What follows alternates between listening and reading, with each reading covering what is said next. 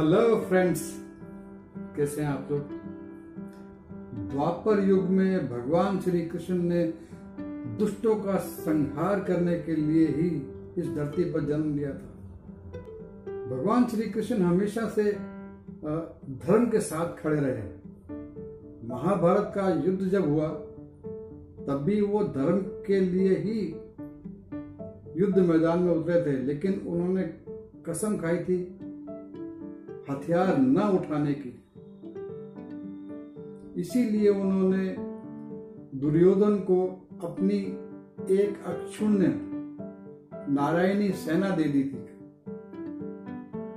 और खुद अर्जुन का रक्त चलाया था। अर्जुन अर्जुन के सारथी बने थे वो। लेकिन भगवान श्री कृष्ण को लोग छलिया भी कहते हैं। भगवान श्री कृष्ण पर छह महारथियों की छल से हत्या करवाने का भी आरोप लगा हुआ है। उन छह में से एक महारथी पांडवों का अपना अनुज था। पाँच महारथी कौरवों की तरफ़ के थे। भीष्म पितामह जो थे, बहुत बहुत ज़्यादा शक्तिवान थे, कौरवों के सेनापति थे वो। शुरू से ही भीष्म पितामह ने इस तरह से लड़ाई की थी। शुरू के तीन चार दो तीन दिन तो ऐसे लड़े थे कौरवों की सेना कि पूछो मत। पांडवों के तो छक्के छुड़ा दिए थे। जब भगवान श्री कृष्ण को ये समझ में आया कि अगर पांडवों को जितवाना है तो भीष्म पितामह का वध ज़रूरी है। अब भीष्म पितामह जो थे, उनको तो कोई नहीं मार सकता, क्योंकि वो परशुराम शिष्य थे। युद्ध कला में बहुत ज़्यादा पारंगत थे, उनके पास कई तरह के दिव्य अस्त्र थे तो फिर वो रुकते नहीं थे किसी के रोके से। भगवान श्री कृष्ण ने एक युक्ति लगाई वो जानते थे कि भीष्म पितामह किसी स्त्री पर वार नहीं करेंगे।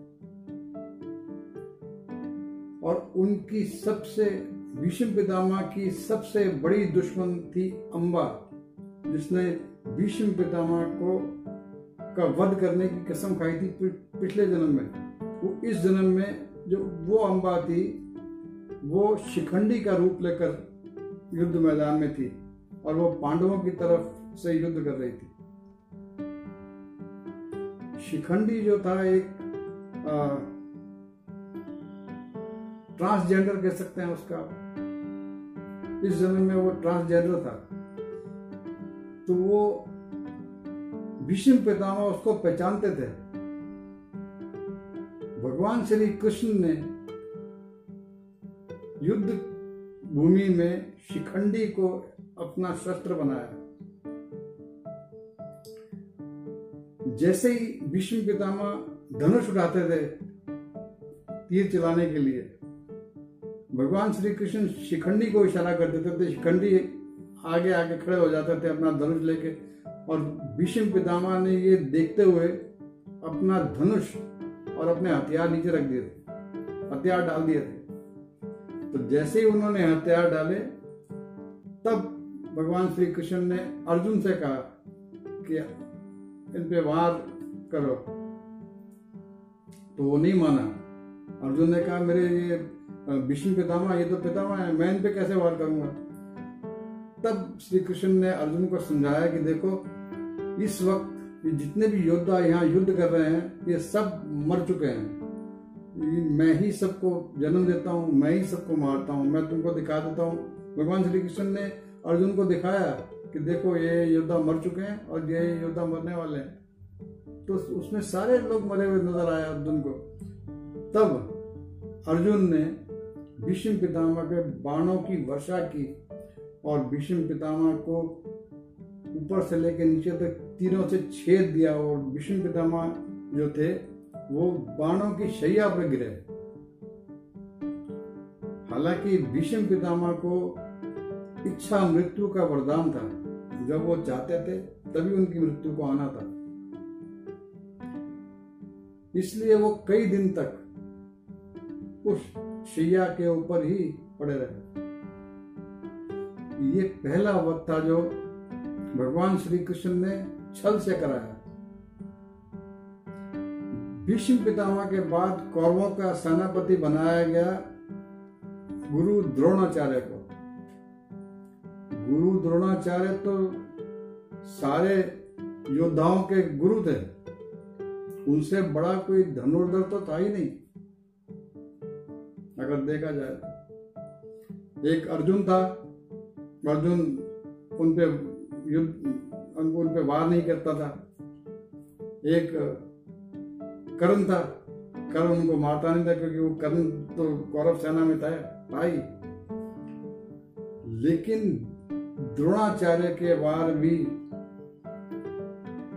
बहुत मुश्किल से झेले जाते थे। जब भीष्म पितामह को हटा दिया गया उसके बाद गुरु द्रोणाचार्य ने सेना की सम, कमाल संभाल दी। उन्होंने कहर बरपाया पांडवों के सेनाओं पर। तब भगवान श्री कृष्ण ने सोचा कि अब इनको हटाने के लिए क्या युक्ति लगाए? तो उन्होंने सोचा कि अश्वत्थामा से इनका बहुत ज़्यादा वो है। अगर ये इनको ये कोई खबर दे दे कि अश्वत्थामा को मार दिया गया है तो ये हथियार डाल देंगे। फिर तो वैसे ही वो हो जाएँगे क्योंकि एक ही पुत्र है इनका। और ये पुत्र मोह में बंधे रहते हैं हर वक्त। अब अश्वत्थामा तो बहुत बड़ा योद्धा था अश्वत्थामा को मारने की तो सोच भी नहीं सकता था। क्योंकि अश्वत्थामा को अमर होने का वरदान है। अश्वत्थामा आज भी ज़िंदा है। आज भी है इस दुनिया में। तो अब द्रोणाचार्य को अश्वत्थामा के मारे जाने की खबर कैसे मिलेगी? कौरवों की सेना में एक हाथी भी था। उसका नाम भी अश्वत्थामा था।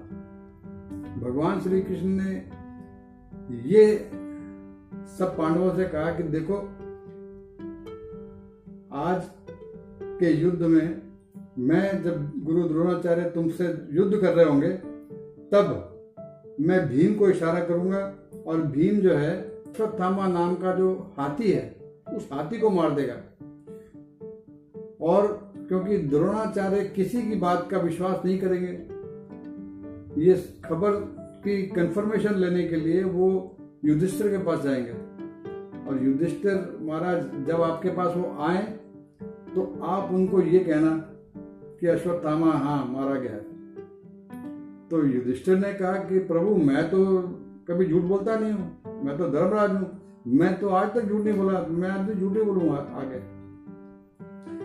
युधिष्ठिर ने कहा, मैं आगे झूठ नहीं बोलूँगा. भगवान श्री कृष्ण ने समझाया कि देखिए, आपको झूठ नहीं बोलना। आपको सिर्फ़ ये कहना है, अश्वत्थामा मारा गया है। ये पता है मुझे, अश्वत्थामा मारा गया है। अब आगे आप कह देना कि या वो हाथी था या मनुष्य मनुष्य था, मुझे मालूम नहीं है।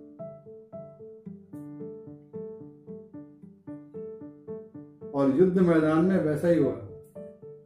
युद्ध शुरू हुआ, शंख बजे, और भगवान श्री कृष्ण ने भीम को इशारा किया कि अर्जुन को तो लगा दिया एक तरफ़ युद्ध करने के लिए, और भीम को इशारा किया कि तुम हाथी अश्वत्थामा को ढूंढो और उसको मारो। तो भीम ने अश्वत्थामा, जो हाथी था, उस पर आक्रमण किया, और वो जो हाथी था, क्योंकि भीम में तो सौ हाथियों का बल था तो भीम ने अश्वत्थामा नाम के हाथी को मार दिया। जैसे ही अश्वत्थामा हाथी गिरा, भगवान श्री कृष्ण ने वो नगाड़े बजाना शुरू कर दिए। सब यदुवंशियों को ढोल नगाड़े बजा बजा के शोर मचा दिया कि अश्वत्थामा मारा गया, अश्वत्थामा मारा गया, अश्वत्थामा मारा गया। और जब ये खबर उड़ती उड़ती उड़ती द्रोणाचार्य को पड़ी तो वो भी एकदम सक पका गए युद्ध करते करते रुक गए। उसके सामने गुरु द्रोणाचार्य के सामने जाकर बाकी जो पांडव बचे थे, नकुल, सहदेव वगैरह, उन्होंने जाके शोर मचाया कि अश्वत्थामा मारा गया। द्रोणाचार्य को यकीन नहीं हो उन्होंने अपना रथ युधिष्ठिर की तरफ़ ले गए। युधिष्ठिर को जाके उन्होंने पूछा कि मैं जो सुन रहा हूँ, अश्वत्थामा मारा गया, क्या ये सच है? युधिष्ठिर ने सिर्फ़ आधा झूठ बोला। युधिष्ठिर ने कहा, अश्वत्थामा हतो हता? च नरो च कुंजरा। अब जब उन्होंने ये कहा, अश्वत्थामा हतो हता मतलब अश्वत्थामा मारा गया, इतने में ही भगवान श्री कृष्ण ने बहुत ज़ोर ज़ोर से ढोल नगाड़े बजवा दिए इतना शोर मचवा दिया कि बाकी की जो बात थी, वो द्रोणाचार्य सुन ही नहीं पाए। जैसे ही उन्होंने युधिष्ठिर के मुँह से सुना कि अश्वत्थामा हतो हता। उन्होंने हथियार डाल दिए। और वहीं अपना सर पकड़ के बैठ गए, सिर झुका के बैठ गए। जैसे एकदम से आदमी को विरक्त हो जाता है, इसको जीने की तमन्ना खत्म हो जाती है, जीने की इच्छा खत्म हो जाती है। उस धारणा से वो युद्ध भूमि में सिर लटका के बैठ गए। अब जो दृष्टिद्युम्न था, वो द्रुपद का बेटा था। द्रुपद की हत्या का बदला लेने के लिए उसने निहत्थे गुरु द्रोणाचार्य के ऊपर तलवार से वार किया। गुरु द्रोणाचार्य की गर्दन सर से अलग हो गई। ये देखकर अर्जुन ने दृष्ट के ऊपर आक्रमण किया तो भगवान श्री कृष्ण ने उसको रोक लिया कि नहीं, ये विधि का विधान है, होने दो उसको